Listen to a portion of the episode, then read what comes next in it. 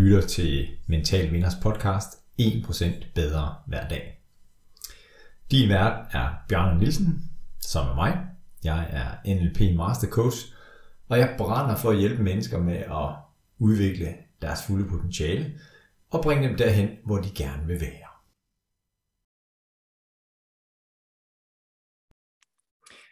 Det bliver tirsdag. Tid til en ny episode i Mental Vinders podcast 1% bedre hver dag.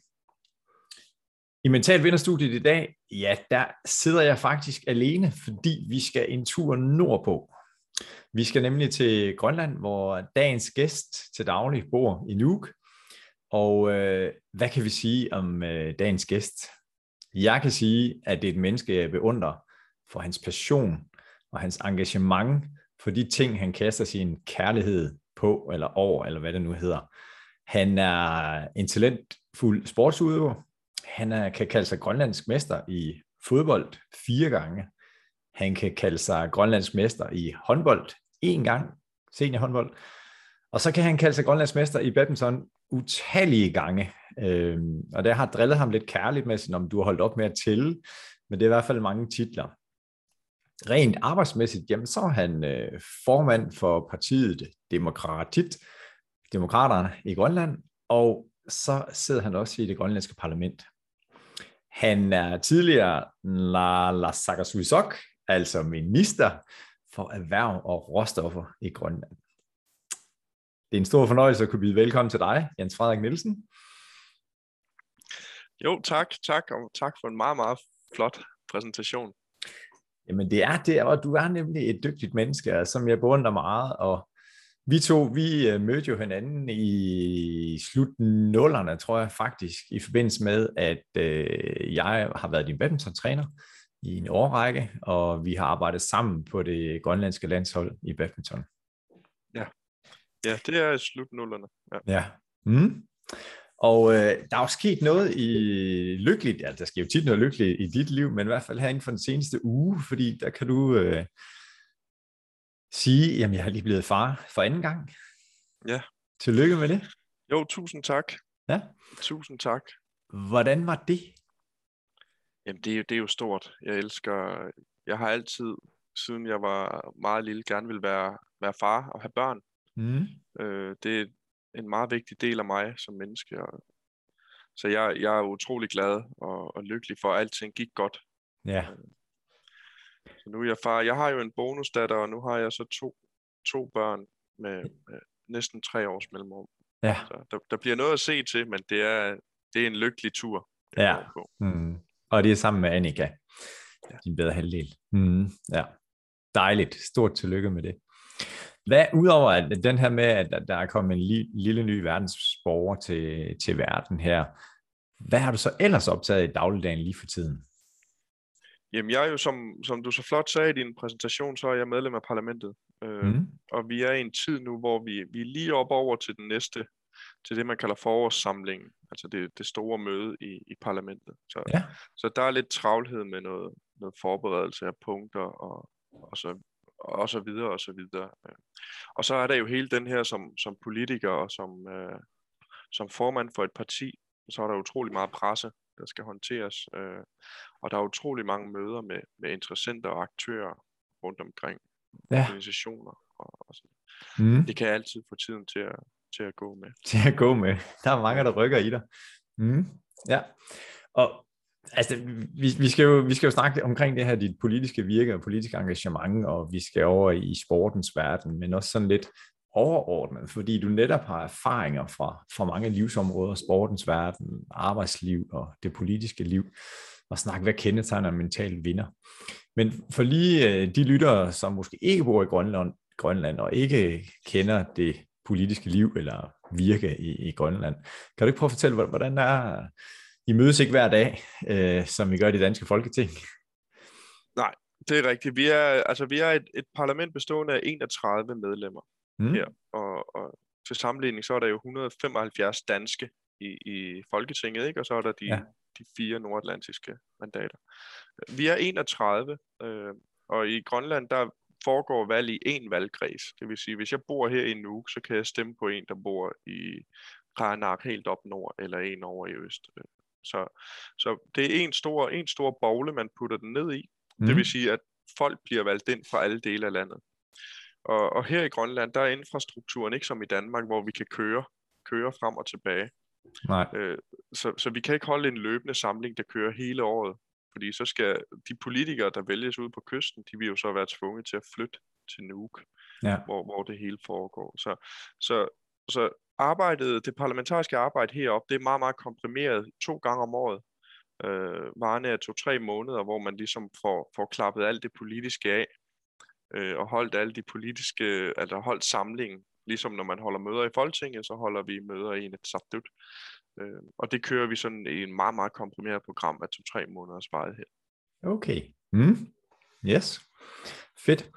Og nu, øh, i hvert fald øh, på de danske tv-skærme, også på de grønlandske, der er Borgen jo lige øh, begyndt at, øh, at afspille igen, og der var andet afsnit i, i går, det er mandag i dag, hvor vi optager.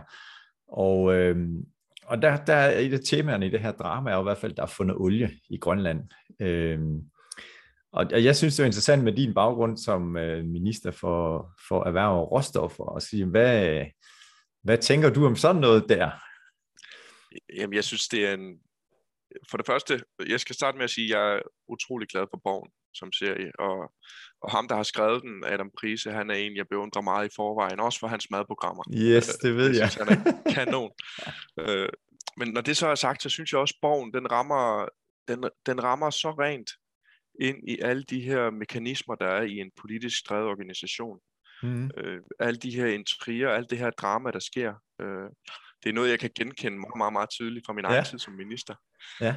Øh, og så det her med, med den her store succes, det er at finde noget, der er noget værd. Ikke? For eksempel, hvis jeg, er, hvis jeg er erhverv- og råstofminister, hvis der kommer nogen og, med en ansøgning om, de vil gerne undersøge det her område, fordi de tror, der er et mineral, der er mange penge værd. Øh, det er penge i vores kasse, i vores lille kasse, og, og hele ja. den der med wow, wow-effekt, den giver, den, øh, den er fantastisk, den genkender jeg, og den er meget, meget, meget øh, ens med, med den, vi ser i borgen. Når det så er sagt det her med, at de finder mm. olie, de finder så meget olie øh, i borgen, det, de, jeg synes, det er sjovt, fordi at vi har i Grønland snakket rigtig, rigtig meget. Det, det har været meget, meget højspændt område, olieområdet. Øh, ja. Mange store øh, milliard milliardselskaber, de kommer for, de vil gerne have undersøge og, og hive olie op af vores undergrund. Øh, så har der været flere ting. Der har været hele den her med, hvem ejer den så? Er det vores, eller er det Danmarks? Øh, mm, ja. Øh, hvordan skal vi fordele det? Jeg mener, det er vores. Der er nogen, der mener, det ikke er. Så hele de her små fortolkningsspørgsmål, der ligger. Vi er så i en situation i Grønland nu, hvor at den nye regering, der har sat sig, de har valgt at, at boykotte olie fuldstændig. Så olie, det er ikke aktuelt for os mere. Mm. Oliestrategien, den er blevet suspenderet. Ja, så, så var bogen udkommet for et år siden, så har jeg været fuldstændig hyped. Øh, ja. Og så har den været sindssygt realistisk i forhold til, hvad vi vil øh, som ja. nation her. Ja. Men lige nu, der er vi i en situation, hvor at Grønland ikke ønsker, og ikke ønsker at have noget med olie at gøre, desværre. Mm. Ja, personligt så så du gerne, at hvis der var mulighed for at udvinde olie, at det vil støtte jer. I den grad. Øh, mm. altså, altså vi har haft det, i Grønland har vi haft det olieefterforskning, øh, og ja. vi har haft et, et stort selskab herop for at bore, bore ud i havet efter olie. De fandt ikke en dråbe, men de brugte 6 milliarder kroner, og der faldt 200-300 millioner øh, skattekroner ned i, i vores kasse. Ja. Det hele det giver noget, det er meget, meget, meget vigtigt i sådan en lille økonomi. Så jeg har også, da jeg, både da jeg var minister, men også som formand for Demokraterne nu, der er vi meget, meget store fortaler for, at vi skal skabe noget vækst og skabe noget mere økonomi mm. for, for at stå på vores egen ben. Og der, der synes vi ellers, at det er, en, det er en del af det. Det er at finde øh, råstoffer. Ja. Og det, det er jo, nu kan jeg jo kun se det udefra, og det er lidt, jeg følger med i, i Grønlands politik, men også fordi øh, jeg kender dig og også kender andre, og nogle gange så har vi den her snak omkring, hvad, hvad, og jeg ved, der er en stolthed hos det grønlandske folk om at sige, vi vil gerne klare os selv, altså, øh, og gøre det rigtig, rigtig godt på mange områder. Øh, men det kan jeg forestille mig, at i min tid, da jeg var grønlandsk landstræner, ofte kom i Grønland, jamen, så var det jo noget, vi havde op at vinde. Den her balance, øh, stoltheden over, at vi er et folk, og vi selv vil, og Ja, men vi har måske også brug for at, og så den der proces i at blive mere og mere selvkørende. Mm. Ja, mm. helt, helt sikkert. Det er, et, det er et meget, meget, meget vigtigt tema i Grønland. Øh, og vi er et stolt øh, folkefærd. Det er mm. vi. Øh, der er forskellige, der er forskellige holdninger til, hvornår vi skal være fuldstændig selvstændige. Øh, min personlige holdning og mit, mit partis holdning, som jeg jo så er formand for, ja. det, det, det er, at vi, det er, at vi skal kunne stå på egen ben øh, på alle måder, inden vi trykker på knappen. Altså, mm. vi har en, vi skal have økonomi til det. Det har vi ikke nu. Vi får stadig bloktilskud fra Danmark. Det skal vi kunne betale selv. Vi skal, og hvor stor, undskyld, jeg afbryder hvor stor ja, er det blok, bloktilskud? Det, det er 3 milliarder. Det er over 3 milliarder om året. Ja. Mm, ja. Og så derudover, der er der 33 sagsområder, vi ikke, endnu ikke har hjemtaget fra staten endnu. Blandt andet retsvæsen, som er en stor, stor en, politi. Øh, der, der taler vi, hvis jeg ikke husker meget forkert, 5 milliarder om året i, i drift, mm. som vi også skal kunne finansiere. Men udover det, så er der alle vores strukturelle problemer. Øh, vi har en, en befolkning, der er for lavt uddannet, hvis man ser på, på mængden. Øh, kun 30 procent af vores arbejdsstyrke har en kompetencegivende uddannelse. Mm. Øh, vi, har, vi har ikke nok øh, skolelærer. Vi har ikke nok, øh, vi har ikke nok pædagoger. Altså, vores daginstitutionsområde skal også løftes. Ja. Vi har stadig rigtig, rigtig mange børn, der lever, der lever liv, som, som de ikke fortjener. Øh, der lever under for dårlige forhold. Øh, vi har mange problemer, vi skal have kigget på. Og mm. når vi ikke ind til roden på dem, så synes jeg, at det er vigtigere at tale om, end hvornår vi skal være en selvstændig nation. Ja. Så det er en opgave, som du brænder meget for, for det mærker jeg i hvert fald på dig. Mm. Jeg, jeg brænder rigtig meget for det. det ja. Mm. Hvordan, altså, hvornår fandt du ud af, at, at du skulle ind i politik? Altså, jeg har altid været en meget, meget politisk menneske. Mm. Du kender mig allerede fra slutnullerne, der havde jeg altid en, en meget, meget skarp holdning til ting, og jeg argumenterede gerne for den i lang tid. Ja. Sådan er jeg som person. Jeg er drevet af at øh, jeg er drevet af at skabe forandring. Mm. Det, det kan jeg rigtig godt lide. Og, og så er jeg ikke så jeg er ikke tilbageholdende. Jeg er ikke så introvert. Jeg har, jeg har aldrig været bange for at sige min mening, ligegyldigt hvilket forum jeg er i. Øh, så det der med at være politiker, det, det der med at være et politisk menneske, det tror jeg, jeg altid har haft i mig. Ja. Øh, og, og jeg engagerede mig også tidligt. Øh, jeg blev, jeg, efter et valg i 2014, der var jeg meget, meget aktiv på de sociale medier øh, under valgkampen. Ja. Jeg diskuterede jeg simpelthen dag og nat, sad jeg på de der kommentarfelter og diskuterede. Ja. Øh, og så blev, jeg, så blev jeg kontaktet af en efter valget, som spurgte, om jeg ville være ministersekretær. Ja. Øh, så jeg blev ministersekretær den 22. december 2014. Øh, 10 dage efter regeringen havde sat sig dengang, den daværende regering. Og der var det, jeg blev ministersekretær for, for ministeren for kultur uddannelse, øh, forskning og kirke. Det hed ja. det dengang ja. i ministeriet. Øh, og det, det var meget det her, fordi uddannelse fyldte rigtig meget under den valgkamp. Øh, så, mm. så jeg var helt vildt glad for at komme ind og, og sidde der og ligesom arbejde i maskinrummet.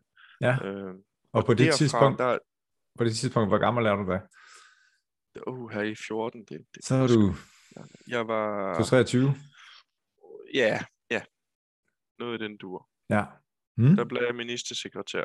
Øh, og så, så studerede jeg på universitetet ved siden af. Det gik så ikke i længden. Men okay. det er en helt anden, helt yeah. anden snak. Men jeg var ministersekretær et års tid. Øh, lidt over et år, og så blev jeg kontaktet af finansministeren. Ja. Øh, som, som mente, at hun gerne ville have mig som, som sin sekretær. Det var en, en finansminister, som på daværende tidspunkt blev formand for demokraterne, fordi den forrige finansminister faldt, faldt med stress. Okay. Så jeg kom op så jeg kom op og blev sekretær op i Finansministeriet. Det er et, ligesom i Danmark, der er det et meget, meget, meget vigtigt øh, ja. tungt ministerie. Ja. Og, og det, det gjorde jeg også, og, og med, med samme passion, som når jeg, når jeg dyrker sport, eller mm. når jeg har en holdning, jeg gerne vil forsvare, så arbejder jeg jo dag og nat. Øh, og, i, i den ombæring kom jeg også mere ind i demokraterne og kom i hovedbestyrelsen og sådan lidt af hvert. Ja. Så det er derfra, det sådan rigtig tog til. Mm. Og hvad så formandsposten? Jamen så, så vi, vi, stod i en, vi står i en situation nu, hvor at der i 2018, da der var valg, der fik demokraterne kanonvalg. Ja. Øh, seks mandater valgt ind i, i tinget, 20 procent. Og det var en ny formand, det var en ny mand. Vi havde en, en gammel kanon, Nils Thomsen, Ja. Grønlands politi, en mand, jeg ser meget, meget, meget op til, Mm. som jeg mener er en fremragende politiker, en virkelig mental vinder.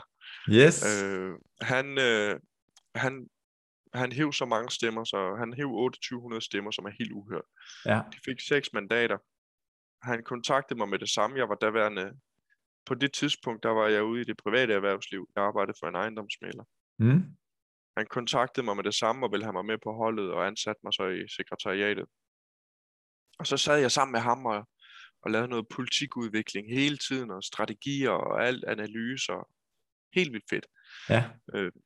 Men så med tiden, så blev han ramt af stress. Øh, han blev ramt af stress og måtte, måtte simpelthen sygemelde sig. Meget, meget alvorligt. Okay. Øh, Ja. og næstformand blev, blev hævet af det private erhvervsliv og kom også ud af partiet. Så vi stod lige pludselig med et parti, der, der stod meget, meget, meget stærkt til, at det ligesom var faldet sammen. Ja. To store kanoner var røget. Øh, til sidst sad vi med sådan rigtig mange suppleanter inde. De gjorde det godt, de var dygtige, men det var ikke, øh, det var ikke de, de store hotshots, som, Nej. som vi kender. Øh, og så kom der en periode, hvor at, hvor at øh, demokraterne valgte, at de skulle gå i regering. Mm. Og det var der, jeg som, hvis du skal udnævnes som minister, så behøver du ikke at være valgt. Og der blev jeg udnævnt som minister for erhverv og råstoffer, Ja. Øh, uden at være valgt. Og ugen efter, da der var landsmøde i Demokraterne, der stillede jeg op som formand og blev valgt. Okay. Så det er gået stærkt der, Ja, den det er periode gået rigtig, der. rigtig godt. Mm. Og nu sidder du som formand her. Mm. Og, og nogle af dem, som følger med i Grønlands politik, vil jo så spørge ind til, hvordan gik det så ved det seneste valg sidste år? Ja. Mm. Øh, det gik, øh, vi fik en decideret afklapsning. Vi fik en vælgerlosing, øh, som vi stadig føler. Øh, Okay. vi, stod i, vi stod i en situation før valget, hvor vi vidste, at vi skulle genopbygge os fra ny. Ja. Vi er et nyt parti. Dem, som folk har stemt på, øh, de er der ikke mere. Nej. Og så er der mange af de ting, der er blevet besluttet øh, under den tid, vi har været med, som, både som støtteparti for regeringen, Ja. måske primært der, de har ikke været, det har ikke været noget befolkning, de har, altså de mener, vi har gjort det modsatte af, hvad vi har lovet på mange områder. Mm. Så vi vidste, at vi stod i en svær situation med et parti, der skulle bygges op for ny. Øh, Ja. Og den, det er den opgave, jeg tog på mig, da jeg valgte at blive formand. Ja. Og jeg vidste, det ville blive et svært valg. Mm. Så nu står vi i en situation nu, hvor vi er tre mandater i tinget. Øh, og det går godt. Det går godt i vores parti. Vi udvikler os hele tiden, og vi er synlige og tydelige hele tiden. Og Ja. jeg er meget, meget fortrøstningsfuld til, til næste valg. Og det at, at sige, at jeg er villig til at tage mig formandsposten, påtage mig formandsposten, sige ja til at være minister, ministersekretær starte af, det tænker jeg kalder på noget mod, det kalder på noget mental styrke. Øh, og, og det er jo derfor, du er med, Hans Frank, fordi vi, vi skal snakke omkring det, øh, fordi det her mod, og jeg går efter det her, er også villig til at, jeg vil nå det her mål, så som du sagt tidligere, jeg arbejder, så arbejder jeg dag og nat, eller virkelig fuld fokus på, det er det her, jeg skal lykkes med. Det kalder på en mental vinder. Ja. Men inden du skal fortælle mig, hvad det er for en, eller hvad du synes, der kendetegner sådan et menneske, nu har vi allerede løftet slør for Niels Thomsen, han er en af dem, som øh, skal med i den kategori. Hvis jeg så prøver at kigge tilbage i dit øh, indtil nu korte liv, eller lange liv, afhængig af perspektivet jo, hvad er det så, du ser tilbage på med stolthed, at du har opnået i dit liv? Uh, det er et stort spørgsmål. Uh, jeg er selvfølgelig på, på det personlige plan, der er jeg meget stolt af, at jeg har fået mine børn og lever i, lever et godt liv med, med trygge rammer for min familie og så videre og så videre. Mm. Men sådan rent øh, karrieremæssigt, øh, der synes jeg egentlig, jeg er stolt af hele processen. For mig at se, der, der er det, det vigtigste i, i alt, hvad der bliver opnået, det er processen op til. Øh, det går op og ned, og det gør det altid. Øh, da, jeg, da jeg takkede jer til at blive minister, der takkede jeg jer til at blive det i en periode, som var meget, meget højspændt på mine områder, på mm. grund af nogle, på grund af nogle øh, mine projekter, der var i høring og sådan nogle ting. Ja. Øh, meget, meget upopulære mine projekter. Øh, Blandt befolkningen i Grønland. Ja, ja. Mm. og jeg, jeg, jeg er egentlig stolt af den måde, jeg, jeg synes, jeg håndterede den på. Øh, for det første, så det kræver rigtig meget mod at, at, at tage øretævernes holdeplads rent politisk, når ja. vi lever af, at folk skal stemme på os igen. Ja. Øh, så, så hele den her proces med at, at være tro mod sig selv, øh, gribe tyren ved hornene og lade være med at være tilbageholdende, og ligesom mm. være, være frygtløs. Øh, det, det er jeg meget, meget, meget stolt af. Ja. Stærkt. I en af mine andre episoder har jeg jo haft øh, en borgmester med, og ikke fordi jeg vil sammenligne et, et borgmesterjob med en ministerpost, men, men hvor jeg også snakker om, eller i hvert fald jeg roste øh, EDA's borgmester Carsten Søndergaard, ligesom jeg roser dig også for netop at sige, du står på Øretæverens holdeplads. Stor respekt for det, fordi det er så vigtigt, at der er mennesker som dig øh, og alle mulige andre, som er involveret enten i landspolitik eller lokalpolitik, fordi at øh, uden jer, så kunne vi ikke have det her gode samfund, som vi har. Så selvom jeg ikke bor i Grønland, så tak for det, Jens Frederik, at du, jo, tak. du er med til at sætte dit præg på det. Mm. Jo, tak. Det er, det er, det er øretævernes holdeplads, og det er det, jeg, jeg kan forestille mig, det også er for et borgmester i, i stor grad. Det er det også for vores borgmester her i byen. Mm. Øh, man skal ikke træde meget ved siden af, så er folk klar. Ja. Hvordan, fordi du har boet i Danmark i en årrække og boet i Grønland i flest år. Hvor, hvor mange år har du egentlig boet i, i Danmark? Jamen, jeg boede et år, da jeg gik på efterskole. Ja. Og så boede jeg et år, da jeg, da jeg boede i Hillerød. Jeg boede i Hillerød et år. Ja. Øh, og så boede jeg et halvt år i Aarhus efterfølgende, efter gymnasiet, hvor jeg læste første semester af jura. Ja.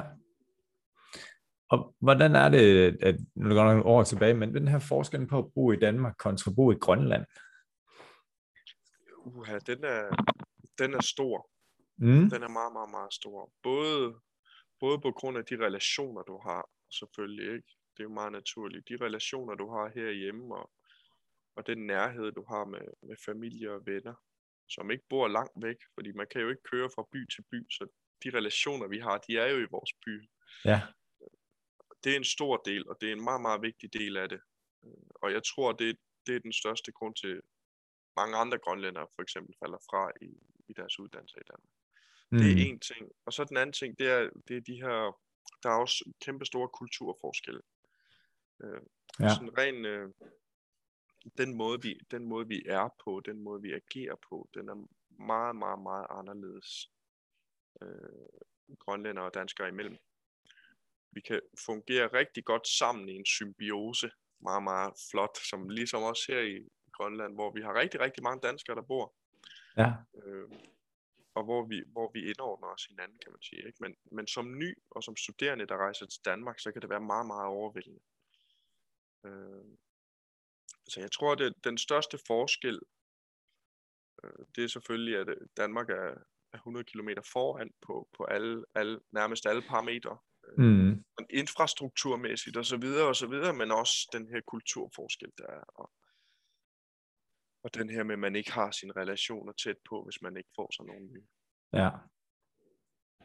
Og nu når du fortæller det her, så er det i hvert fald en af de ting, jeg, når jeg husker tilbage på vores tid sammen i Hillerød på, på Danish Badminton Academy, hvor at jeg husker nogle gange, at jeg savner min søster, jeg savner min familie, jeg savner øh, som i hvert fald understøtter det, som du siger her, jamen der, der er relationen der er bare vigtig. Øh, og, og det tror jeg, den er mange steder, men det, det er også interessant netop at høre, når, når jeg snakker med, med andre, ikke andre udlændinge, fordi du er ikke udlænding, men, men folk fra ikke Danmark, der kommer til Danmark, altså netop det her, hvad, hvad, hvad er det, der skiller sig positivt ud, og hvor er det, vi er forskellige? Øhm, jamen relationerne spiller bare en kæmpe rolle. ja, for rigtig, rigtig det. mange af os. Mm. Det gør det. Ja. Jeg, synes, jeg synes, Danmark er et fantastisk dejligt land. Øh, jeg har jo været der meget. Jeg har jo bedsteforældre, der bor i Danmark, ikke? Mm. Jeg har været der rigtig meget. Så for mig, der betyder Danmark, det, det er mit andet hjem. Ja. Og, og jeg synes, det er et fantastisk land, og der, med, med alle muligheder for, for alle mennesker. Hvis du vil noget nok, så skal du så, så lykkes det. Ja. Og det, er jo, og det er jo lidt det samme, jeg gerne vil. Det, det er lidt det samme, jeg gerne vil heroppe. Mm. Jeg synes også, Grønland er et fantastisk land, og vi, jeg, jeg synes, landene de fungerer rigtig godt sammen. Men man, vi skal acceptere forskellighederne, og, og jeg ved ikke, om du har set her på det sidste, der er der stor debat omkring Jim Lyngvilds selvskindsudstilling. Nej, fortæl, fortæl. Der er rigtig mange, der er rigtig mange øh, grønlændere, der er blevet meget, meget, meget vrede mm. over Jim Lyngvilds nye udstilling. Øh, fordi at han øh, i nogle af sine fotoserier maler folk i hovedet eller putter fjer i deres, så er der nogen, der bliver stødt over, og de mener ikke, det er sådan, vi grønlænder vi er. Mm. Og der er det sådan lidt, der, der bliver jeg sådan lidt harm, øh, og lidt, jeg bliver faktisk ked af det, fordi at jeg synes, vi skal være et, et, et folkefærd, der giver plads. Der giver plads til alle, og giver plads til forskellighed, og giver frihed til at, frihed til at udtrykke sig lige meget, hvem man er. Mm. Og, og hele den her, det, det, den her diskussion, der de kalder decolonized, øh, øh, den, øh, det er en af de hårde debatter, der er i Grønland, men jeg synes, vi fungerer godt sammen. Ja. Danmark er et fantastisk land. Mm. Det er et godt sted at slutte øh, den politiske snak i den her podcast, hvor vi er kommet vidt omkring, og jeg er helt sikker på, at Jens Frederik kan gerne stille op, øh, stille op, hvis nogen har nogle spørgsmål efterfølgende her, så øh, kan I i hvert fald komme i, tak, komme i kontakt med Jens Frederik. Mm. Så Jens Frederik, vi, vi bliver jo nødt til at komme ind over sportens verden, fordi det er ikke særlig tit, at øh, jeg øh, snakker med en, som kan kalde sig national champion i tre sportsgrene her, netop fodbold, håndbold og, øh, og badminton. Altså hvad... Øh, hvorfor fodbold, håndbold, badminton? Og så jeg kan jo godt sige, når jeg har været i Grønland, og jeg ved, at i, i hver en by og lille by, jamen, så er der jo en sportshal. Øh, og grønlænderne er vanvittigt gode til at mødes der. Øh, både at være sociale, men i den grad også styrke sport. Øh, kan, du, kan du ikke lige... Øh, kan vi tage en tur ned ad Memory Lane, eller det sige, hvad, hvad er det her? Det, det sportseventyr? Ja. Det kan vi sagt. Altså herop, her i Grønland, og, og her i Nuuk, da jeg voksede op i, i, fra start 90'erne op igennem, der, der var det helt normalt. Alle dyrkede sport. Mm. Alle dem i min, alle dem, hvis jeg gik i en skoleklasse med 20 elever, så dyrkede 15 af dem sport. Ja. Vi mødtes i hallen, og jeg var selv, jeg blev kaldt hallens mus. Okay. Jeg var konstant i hallen, syv dage om ugen, ja. mange timer. Det er ligegyldigt, hvad for en sportsgren, der var i gang, så spurgte jeg, om jeg måtte være med. Jeg var aldrig den tilbageholdende type. Så jeg spillede meget fodbold. Jeg var faktisk rigtig dygtig til fodbold som, som knægt. Og jeg spillede, jeg spillede, begyndte jeg så lidt senere. Det var, badminton, det var det sidste, jeg begyndte at spille. Mm. Så jeg spillede meget fodbold og håndbold, og, og så begyndte jeg at spille badminton. Og, og jeg elskede simpelthen bare at være i hallen. Jeg havde det sjovt. Jeg havde det så sjovt, både blandt, blandt øh, dem, jeg dyrkede sport sammen med, de andre børn, men så også den her iver og, og lyst til at vinde. Mm. Det her med at vinde, det, det, er alt, det har været alt overskyggende for mig altid. Det er aldrig, jeg har aldrig været sådan en, der bare vandt alt, og vandt altid. Øh, men det har altid tiltalt mig at vinde over de andre, lige meget hvad det handler om. jeg kan lige genkende til det, ikke mindst minigolf, og hvad vi ellers skal love. ja. Jeg hæftede mig også ved, at, at du sagde her, når du, hvad du kiggede tilbage på med stolthed, at netop det her med processen, ja. at det faktisk er processen, og så tænkte jeg lige med det stille sind, hvis vi gik 10-12 år tilbage og sige, okay, fedt at høre dig sige det øh, nu her, hvor jeg i hvert fald har oplevet dig i, i badminton sammenhæng, at været rimelig indebrændt over, at du ikke øh, vandt den sidste bold i en badmintonkamp. Øh, så, så resultatet, og øh, så spændende at høre det. Mm? Ja, men altså det, som, som jeg sagde også i, før, øh, for eksempel hvis jeg tager badminton som eksempel, jeg har aldrig været sådan et, øh, et, et talent. Altså første gang jeg holdt en catcher, så var jeg, så var jeg god til det. Sådan har det aldrig været for mig.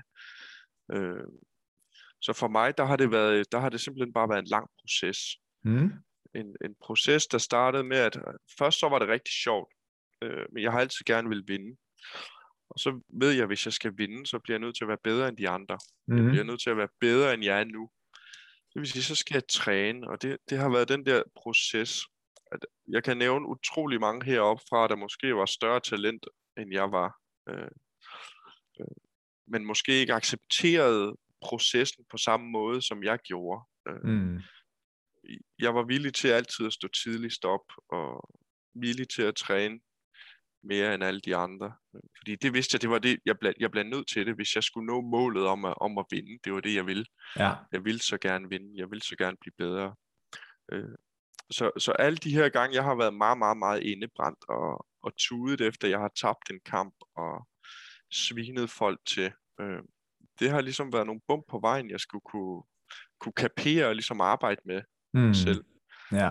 Øh, og hvis, man så, hvis jeg så selv kan acceptere, at jamen, det er en del af en længere proces, øh, målet det ligger længere ude, så, så gør det det hele nemmere. Og det er det, jeg synes, det er det, jeg synes, der gør sport så smukt.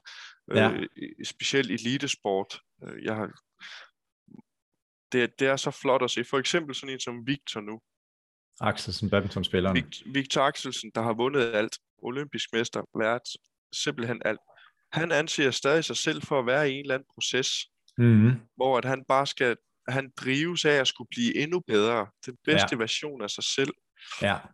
Så er målet, det er lige pludselig et eller andet flyvsk. Vi ved ikke rigtig, hvor er målet henne. Mm. En hver anden, der vil målet være en OL-guldmedalje, det vil være målet. Men det, det er ikke målet i sig selv. Øh, det er processen, han værnes om, og det synes jeg, det er simpelthen så smukt. Og ja. Selvom og... det er et lidt andet niveau, vi andre kører på, så kan jeg godt genkende den tankegang. Ja, og jeg har jo også selv oplevet dig og i vores samarbejde, at ja, øh, lørdag aften, hvorfor skal jeg ikke spille øh, semifinale i morgen? Ej, var det hele bare nedtur og nedtur, men altså når det så har været mandag, vi skulle træne tidlig mandag morgen, så har du også stået der og sagt, okay, næste step, vi skal videre. Øhm, og det understreger jo i hvert fald det, du siger med processen også er en del af det. Jeg tror også, det der, der kendetegner dem, der virkelig når langt, der, der skal være altså, den her lyst til at vinde, og vil være den bedste. Altså, Øh, og da du var på akademiet, havde vi også nogle andre spillere med, som, hvor det var sådan lidt en, en Nick fra USA, øh, Michael Stewart måske også, som, kan du huske ham mm. fra Danmark, hvor det er sådan, det er fedt, jeg vil bare, jeg vil bare badminton. Jamen, du har lige tabt. Øh, ja, men øh, sådan er det. Altså, som måske ikke har den her samme ja, ja. gærighed, som du har, øh, som i hvert fald har bragt dig rigtig, rigtig langt. Mm. Ja. Hvis vi så skal prøve at gå op i, i helikopterperspektiv, og nu har vi været lidt rundt omkring dit, dit arbejdsliv, nu her politikerlivet og, og sportslivet. Hvis, hvis jeg så får dig til at definere, eller det vil jeg gerne have dig til at definere nu, hvad synes du, der kendetegner mental vinder? Jamen, jeg synes, en, en, en rigtig mental vinder, det er en, der for det første kan, kan hvile rigtig meget i sig selv. Mm. Øh, der, der, kan, der ikke er usikker på, på den, nu snakker jeg tit i processer, ikke, men i den proces, vedkommende mm. er i. Øh, en mental vinder er en, der kan, der kan ramme sig nederlag, og så rejse sig op igen. Øh, der, kan, der kan lande de her bump på vejen, men så stadigvæk vide, at man bliver nødt til at komme videre, ikke? Øh, hanke op i sig selv. Og nogle dage, altså en, en meget, meget mørk tirsdag morgen, øh, november morgen i, i Hillerød, der har jeg selv været ramt mange gange af det der. Øh, øh, men, men en mental vinder vil altid kunne rejse sig op og spise sin morgenmad til tiden, og så komme afsted. Øh, mm. Det er meget lavpraktisk, men for mig at se, der, der er det en mental vinder. Men det du siger netop, det er meget lavpraktisk, fordi Mads Hansen, en af verdens bedste håndbolddommer, som også har været med i podcasten, snakker meget omkring det der, han kalder det for micro wins, altså små, mm. bitte, bitte små skridt, små sejre. Ja. Som, og, og jeg tænker, eller med det du siger omkring processen, så taler det rigtig meget ind i processen også. Så siger, ja, men ja. der var den her lille, yes, yes, yes, jeg har rykket mig lidt. Præcis, mm. og det, det er et fantastisk vigtigt værktøj.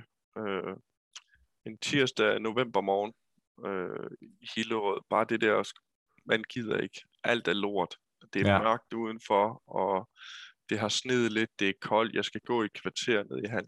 hvis jeg kan få mig selv op og komme afsted, det er den første lille sejr Mm. øh, for mange, ikke? Ja.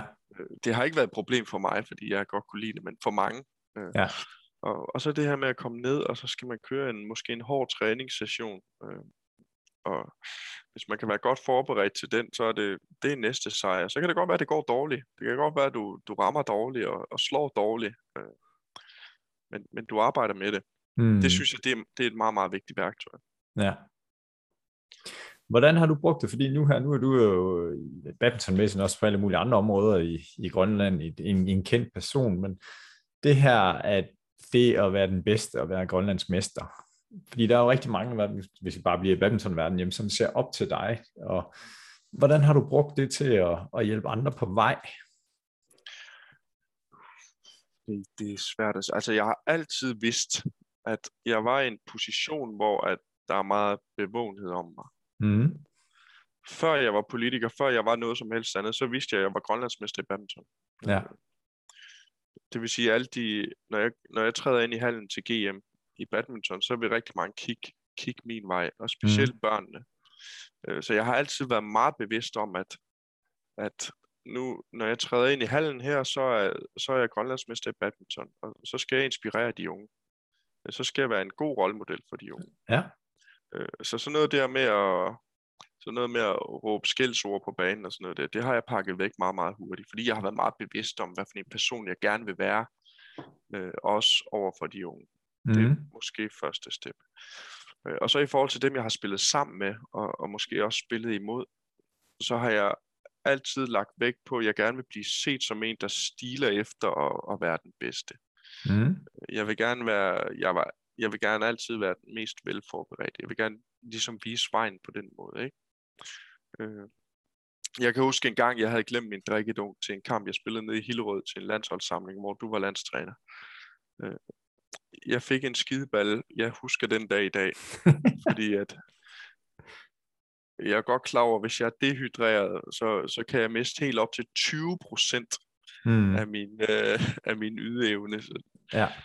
At Grønland skal bruge penge på at sende mig afsted, og jeg ikke engang kan huske min drikkedunk ind på banen. Ved du hvad, den, den hænger i stadigvæk, og jeg bruger den, den skideball, jeg fik dengang, Mm. den bruger jeg også i andre sammenhæng.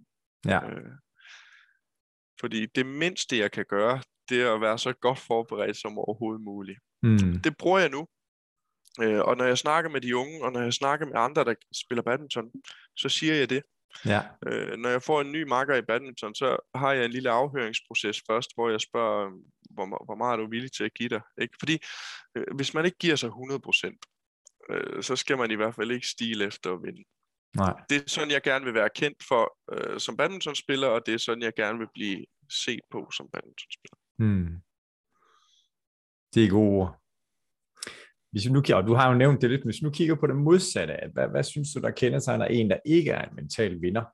Altså en, der ikke er, er lige så mentalt stærk, eller har et mentalt taber-mindset. Vi er ikke så vilde med udtrykket mentalt taber, men hvor, hvor er forskellen? Altså du har løftet lidt af sløret for det, men Ja, altså, hvis, vi- Hvis- hvis du er et nederlag af en eller anden art, en Mhm. eller anden karakter, kan blive, kan blive lagt ned i et hul, hvor du ikke fungerer mere, så er du en mental taber. ja, Hvis du kører, hvis du noget så, hvis du kører tekniktræning, laver netruller på nettet, og fire af dem ikke fungerer, og alle resten de så bliver ødelagt, fordi du ikke kan lukke døren bag dig, fordi du ikke kan komme videre, øh, fordi du ikke kan hanke op i dig selv, så er du en mental taber. mm. Og, og en anden meget, meget, meget vigtig ting, det er, at øh, som mental vinder, øh, noget jeg også lægger rigtig, rigtig meget vægt på i, til træning og i, i alt, hvad jeg gør, jeg vil gerne give energi. ja, Jeg vil gerne være en god marker, jeg vil gerne give energi til mine omgivelser, øh, lige meget hvad det er. Øh, og der er den mentale taber, det er jo så det modsatte. Det er sådan en, der trækker energi ud af rummet. Vi kender det alle sammen, og vi kan mærke det ja, til en, til en træning, hvis, det er en, hvis der er en, det ikke fungerer for, man begynder at trække energi ud af folk. Øh, det er simpelthen det værste, jeg ved. Og det er, Mm. det er en kæmpe mental loser, hvis du spørger mig. ja. Tjek. Så når der er nogle omgivelser, så øh, tag lige op helikopterperspektiv og evaluere lige din egen øh, energi hvad hedder sådan noget, søjle? Giver du rundt? Ja. Giver du Ja, energi altså, til de andre, jeg- eller dræner du? Mm? Jeg, jeg giver. Jeg er en, jeg er en, øh, jeg er en giver 100%. Jeg har mine dage, det har alle, hvor det mm. kan være hårdt, og det kan være svært, og Ja. måske hvor man skal fokusere lidt mere på sig selv. Øh, man er et sted, hvor man, man har brug for selv at ligesom komme lidt op, ikke? Og, og Ja. faktisk har brug for, at folk giver en noget energi, Mm. øh, noget positiv energi. Men, men jeg, jeg, jeg lægger meget vægt på at være en, der giver energi, øh, specielt til, til træning. Ja. Og som menneske, det kan jeg i hvert fald skrive under på, at det Mm. er noget Jens Frederik, at øh, du Tak. giver energi. Og så, ja, det jeg også kommer til at tænke på, som du siger, jamen, vi har jo alle sammen vores dage her, hvor at, okay, der skal jeg måske have mere fokus på mig selv. Hvordan i forhold til det med at bede om hjælp, øhm, fordi noget af det, som jeg snakker med andre omkring det her med, jamen, ser du det som en styrke at være i stand til at, bede om hjælp, altså netop hvor vi har de her dage, eller ser du som en, Ja. en svaghed? Jeg ser det som en, en kæmpe, kæmpe styrke. Mm. Og, og jeg ser det også, jeg ser det som en bede om hjælp, og, og det at kunne være sårbar, øh, det er en vigtig forudsætning for, for at fungere, Ja. hvis du spørger mig. Jeg har været i mange, mange situationer, hvor at jeg i starten måske ikke bad om hjælp, øh, og det, det æder en op i sidste ende, det er lige meget, hvad vi snakker om. Så det er en kæmpe, kæmpe styrke og en vigtig, vigtig egenskab at kunne bede om hjælp og kunne være sårbar og kunne fortælle sine omgivelser, eller en, man stoler på, eller, eller hvad Mhm. det nu er. At sige, prøv at høre, jeg er der ikke lige nu. Øh, Jeg har, brug, jeg har brug for noget energi her, jeg har brug for noget hjælp. Ja. Så 100 procent, øh, det, det er meget, meget, meget vigtigt. Mm-hmm. Fedt. Nu, Jens Frederik, det er konge det her, og jeg, altså spørgsmålene, de står bare i kø her for at komme med de næste Ja. spørgsmål.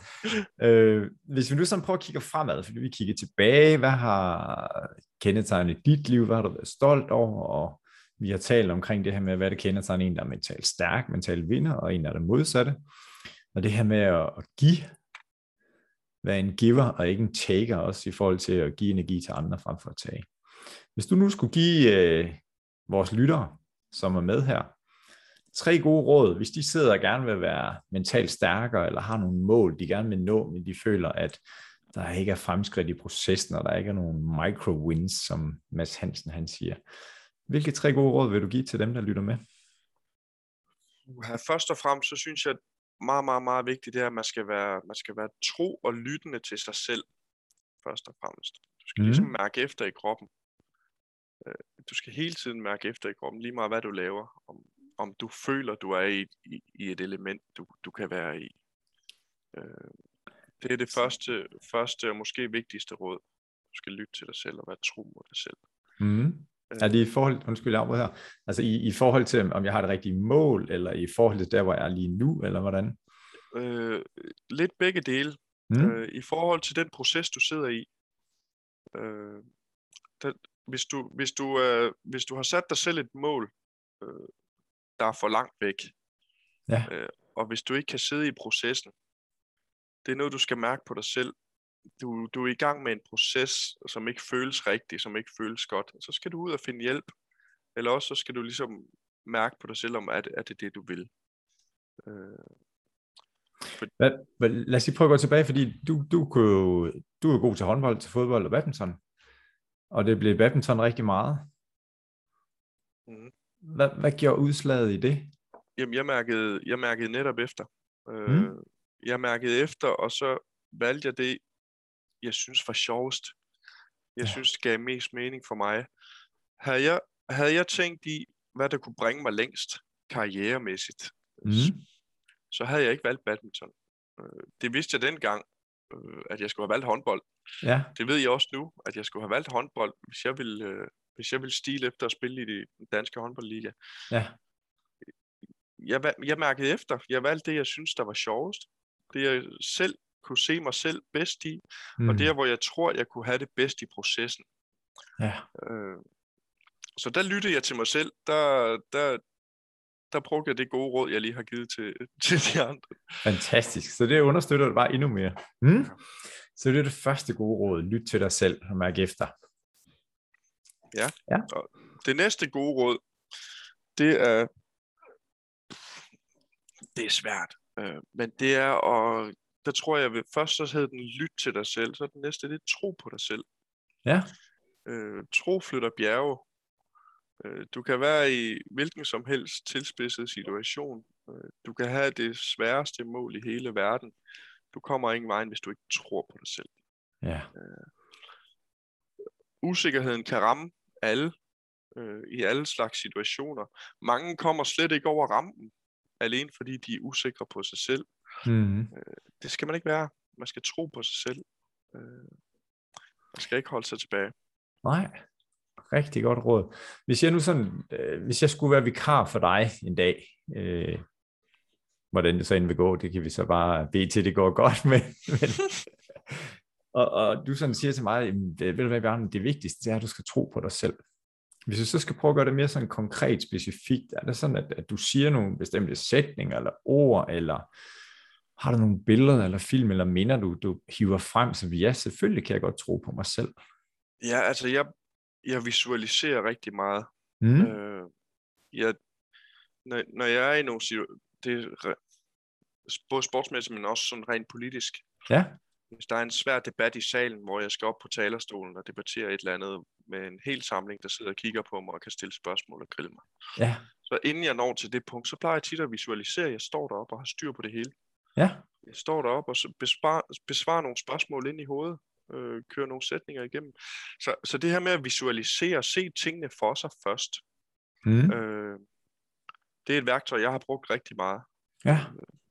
og, og bruger det stadig, og det, det synes jeg er en god. Det giver en, det giver en selvtillid, ikke? Man udstråler mere, mere selvtillid, og man, man tror mere på sig selv. Øh. Så hvis du skal være vikar for mig, så skal du visualisere rigtig meget. Du skal se tingene for dig. Ja. Øh, jeg læste, jeg læste et Facebook-opslag fra vores bedste langrendsløber i Grønland, måske nogensinde, Ja. øh, Martin Møller. Ja. Det var efter OL i Sydkorea, hvor at han var blevet ramt af han var blevet ramt af forkølelse inden en eller anden distance. Ja. Øh, Så han meldte afbud til den distance, fordi han ville hellere være frisk til 50 km, altså den største Ja. øh, disciplin inden for langrend. Og så skrev han et opslag på Facebook, jeg synes var rigtig, rigtig fedt. Han øh, havde taget et billede af et stykke papir, hvor han simpelthen bare har siddet og skrevet en historie på. Han bare siddet og skrevet en historie, der ikke passer. I dag Ja. løb jeg 10 km distancen. Øh, jeg løb rigtig godt. Jeg, jeg havde styr på min teknik her, og, og jeg løb i rigtig god puls. Bum, bum, bum. Vejret var koldt, men det var okay. Det gik fint for mig. Ikke? Så han ja. prøvede ligesom at, at skabe nogle andre billeder, nogle positive image inde i hans hoved. Ikke? Øh, Fedt. det synes jeg var helt vildt fedt. Ja. Øh, og, og den har jeg brugt. Han, han skrev simpelthen virkeligheden om. Ja. Øh, så han, han prøvede at vende et, et måske et stort øv øjeblik til, en, til, til noget godt. Det Stærkt bruger, jeg, eksempel. det bruger jeg selv. Mm. Ja. Det bruger jeg selv rigtig meget. tro på dig selv og bruge visualisering som et effektivt værktøj. Og det, der er fantastisk i, i den sammenhæng, det er jo netop, at hjernen den ikke kender forskel på fantasi og virkelighed. Så det, at jeg allerede har bildt hjernen ind, og dermed mig selv, om jeg har jo været der. Så Ja. det skal nok gå. Mm. Og så tænker jeg, ja, nu skal jeg jo ikke foregå, jeg ved ikke, hvad de tredje, tredje gode råd er, men, men i hvert fald det, jeg hæfter ved, du har sagt tidligere, at det her med at være velforberedt, Ja, det er noget, det der er enormt vigtigt for dig. Det var Mm. mit tredje råd. Ej, undskyld, svarer. Vi, vi måske klipper det ud, jeg er ikke sikker. Nej. Nej, det, lad være med det, fordi det er, det er alfa og omega, synes jeg. Det er lige meget, hvad du laver. Mm. Øh, vær den bedste version af dig selv, kunne man også kalde det. Øh, Ja. Så, så lige meget, lige meget, hvad du begiver dig ud i, lige meget, hvad du skal. Om du skal, om du skal i skole i morgen til en eller anden eksamen, øh, eller i næste uge, om du skal Mm. ud og løbe en, en distance, 10 km øh, på søndag, hvor du bare skal være der, ikke? Vær nu den bedste version af dig selv. Vær godt forberedt.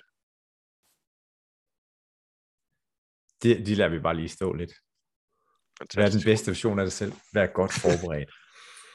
Fedt, jeg har tre gode råd her, og konkrete, som I kan lytte. Vi må gerne stjæle.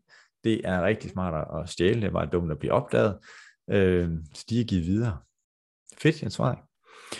Jeg skal lige høre, sådan, nu har vi både været lidt i fortid og, og nutid, og vi har også lige snakket sådan fremtid for dem, der, der lytter med.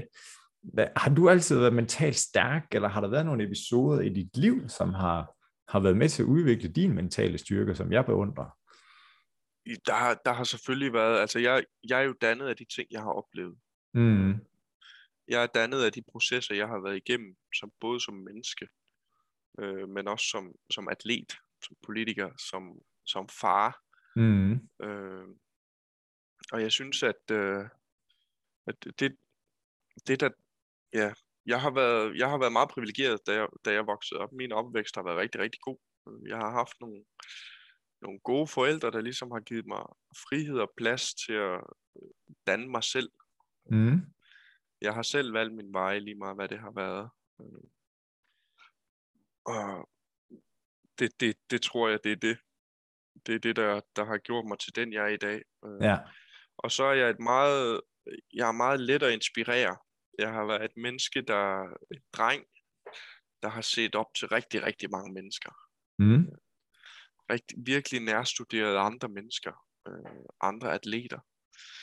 Øh, i, jeg har nærstuderet mange badmintonspillere, øh, fordi jeg synes, de, de var så seje. Det var så fedt. Ja. Øhm, hvis jeg, skulle, hvis jeg skulle sætte det i perspektiv til i dag, ikke, så ville det være sådan noget med, at ej, Anders Antonsen, han er simpelthen så klog på en badmintonbane. Jeg synes, det er så fedt. Ja. Hvordan er det, han gør? Ikke? Og Victor, han slår så u- ufattelig gode stiksmas. Jeg vil gerne se dem. Jeg vil gerne studere dem. Ikke? Det, det Ja. har været sådan meget den der. Ikke? Så, Ja. så, så jeg har været inspireret af rigtig, rigtig mange mennesker. Øh, rigtig mange ting øh, af min vej. Og det, jeg er overbevist om, det er det, der har dannet mig til det menneske, jeg er i dag. Mm. Fedt. Og jeg tænker også det her med at netop at, at kaste dig ud, ikke nødvendigvis på dybt vand, men i hvert fald at kaste dig ud i nye situationer. Og, og jeg, jeg kan huske fra vores tid, hvor at, når man så, så kommer du, jeg har lige set det her video, og jeg tænkte, at de skal prøve at træne det her slag, det vil jeg gerne lige lære. Altså, så Ja. den der nysgerrighed og sult, øhm, som jeg også tænker er, er bundet, eller det, der hænger sammen med det, det er den der, jamen, jeg kaster mig lige ud i det, jamen, jeg fejler, men altså, det er processen, og så, så er jeg på den Ja. igen. Altså, det er i hvert fald en af de ting, som jeg synes, det er, at du er virkelig god til. Øhm, og, og så har vi snakket om, ja, ærger jeg mig lidt? Ja, ja, det gør jeg, men altså, jeg står der igen i morgen tidlig, eller vi kører på, Ja. for at kunne blive bedre. Mm, stærkt. Og det er jo også et rigtig, rigtig godt råd. Du skal ikke være bange for at fejle. Mm. Øh, Det var lige et ekstra et, vi fik med her. Ja. vi, vi kommer til det alle sammen. Og vi kommer til at gøre det meget og hele tiden. Ja. Øh, Hver evig eneste dag i hele vores liv. Jeg har øh, hørt om en undersøgelse, og der har sikkert været mange, men, men hvor man spurgte mennesker, som man vil betegne som ekstremt succesfulde. Det kan være nogen, der startede virksomheder op, eller opnået store personlige resultater inden for sport, eller kunst, eller hvor det kunne være. Altså, hvad, hvad er det, der har, har været den største game changer, eller hvad har virkelig haft en stor betydning? Og så tænker jeg, om det var måske dengang, jeg vandt min første medalje, eller et eller andet, hvor at, at det, der går igen, det var, jamen, deres største, nu siger jeg fiasko, eller der, hvor, hvor de fejlede virkelig big time. At det var faktisk det, som, som når de kiggede tilbage på det, var med til at gøre en kæmpe stor forskel. Øhm, så det understreger bare, at vi skal ud og lave nogle fejl. Øhm, det er det, vi lærer mest af. Hmm? Ja. Niels Frederik, hvis nu sådan skal øh, dykke lidt ned i NLP, som jeg arbejder meget med, sådan neurolinguistisk programmering, at vi har nogle indre oplevelser eller repræsentationer, hedder det med et fint ord. Hvad er det så, og nu kommer der tre spørgsmål i en køre her, hvad er det, du ser for dig på din indre videoskærm, når det er, du er den allerbedste udgave af dig selv, eller inden du skal på til i parlamentet eller i sporten? Eller, og hvad er det, du hører for dig? Og hvad er det, du mærker inde i? Så når det er sådan, at, at din mental vinderstyrke, den er på sit højeste, eller inden du skal ind og, og performe dit bedste, hvad er det så, der går igennem dig? Jamen, sådan ren, øh, det jeg ser på videoskærmen, når jeg kommer gående der, så har jeg, så har jeg hovedhøjde ikke, og brystet frem. Mm? Udstråler en masse, en masse selvtillid. Øh, og så er jeg velforberedt. Ja. Så er jeg ekstremt velforberedt. Øh, og og det, det, jeg vil, øh, det, jeg vil høre inde i mig selv, øh, jeg tror, det var det andet spørgsmål. Ja, det det er rigtigt. en meget, meget en positiv stemme, øh, der konstant vil minde mig om, at jeg kan godt. Ja. Jeg kan sagtens. Mm? En, der, der virkelig tror på sig selv. Ja. Øh, Og hvad Og så- føler du, eller mærker du indeni, hvis der er noget? jamen så plejer følelsen at være rigtig, rigtig god. Fordi når jeg er i det stadie, hvor når jeg kan se mig selv gå med rank, rank ryg og mm. Hovedet højt og brystet frem, og når jeg har den, den positive energi inde i, inde i hjernen, der, der siger til mig, at jeg godt kan, Ja, så er jeg tit i et stadie, så er jeg altid i et stadie, hvor jeg er virkelig velforberedt. ja. Øh, Så følelsen, den er enormt god. Mm. Så når jeg er på mit aller, aller stærkeste øh, på det barometer, så, så har jeg det godt. Jeg Ja. har en, en dejlig følelse i kroppen, og ja, og klar, klar til det hele. Dejligt. Og den der følelse, fordi det er sådan med følelser, de er svært ved at blive øh, på det samme sted, og lige i bevægelse. Ja. Sådan, hvor er det, du mærker noget? Nogle gange så spørger jeg, hvor mærker man du det hen først, og hvor bevæger det sig hen? Ja, det, det er svært. Jeg kan for- forestille mig, at der er en, en lille bitte, bitte snært af nervøsitet et eller andet Mhm. sted, der kravler rundt i kroppen. Ikke? Ja, Øh, det er altid sundt. Øh, og det er jo sådan noget, sådan som jeg normalt mærker det, det er sådan, det, det, kører sådan lidt rundt, mest i brystet, ikke? men så ude Ja. ned i maven, ja. så kilder det lidt, og ja, Mm. Så- Og det er et så- tegn på, at du er der, hvor du skal være. At det Ja. der snart Så- nervøsitet. ja, så ved jeg, at jeg er lige der, hvor jeg skal være. Ja. Super. Gode indsigter her. Jeg svarer, vi skal snart til at slutte af her, fordi at, at Ja. vi har tiden den er fløjet afsted, synes jeg. Jeg har lige nogle spørgsmål tilbage. Fordi nu har vi jo talt dig godt op, og at, at du er en, øh, en menneskelig supermand, så vi kan godt pille dig ned igen. Nej. Men det er i hvert fald. Ja. mange gange, når jeg snakker med mennesker, jeg siger, at jeg er jo egentlig bare et normalt menneske, øh, som er bevidst om, jamen, jeg er en rollemodel, så derfor tænker jeg mig ekstra godt om, når jeg er ude i, går ind i hallen, i badmintonhallen for eksempel. Men, men hvor er det, hvis du så skulle sige, hvor er det, du faktisk arbejder på at blive mentalt stærkere? Altså de her områder i dit liv, jamen der er egentlig bare et almindeligt menneske med overspringshandlinger, eller jeg ikke forbereder mig max, eller sådan noget. Så er der nogle områder i dit liv, hvor du arbejder på at blive mentalt stærkere? Øh, ja, det er der. Det, det synes jeg egentlig, der, der er og skal være altid. Mm. Øh, som det, det, vi har snakket meget om i dag, det er der, hvor det er, det er der, hvor det hele kører. Mm. Øh, der, hvor alt er optimalt. Det er det langt fra altid. Ja. Jeg er lige blevet, jeg er lige blevet far igen, og, og når man har sådan en lille baby, så, så bliver man ramt af usikkerhed konstant. Ja. Øh, konstant usikkerhed øh, gør man nu tingene rigtigt, selvom man har en i forvejen.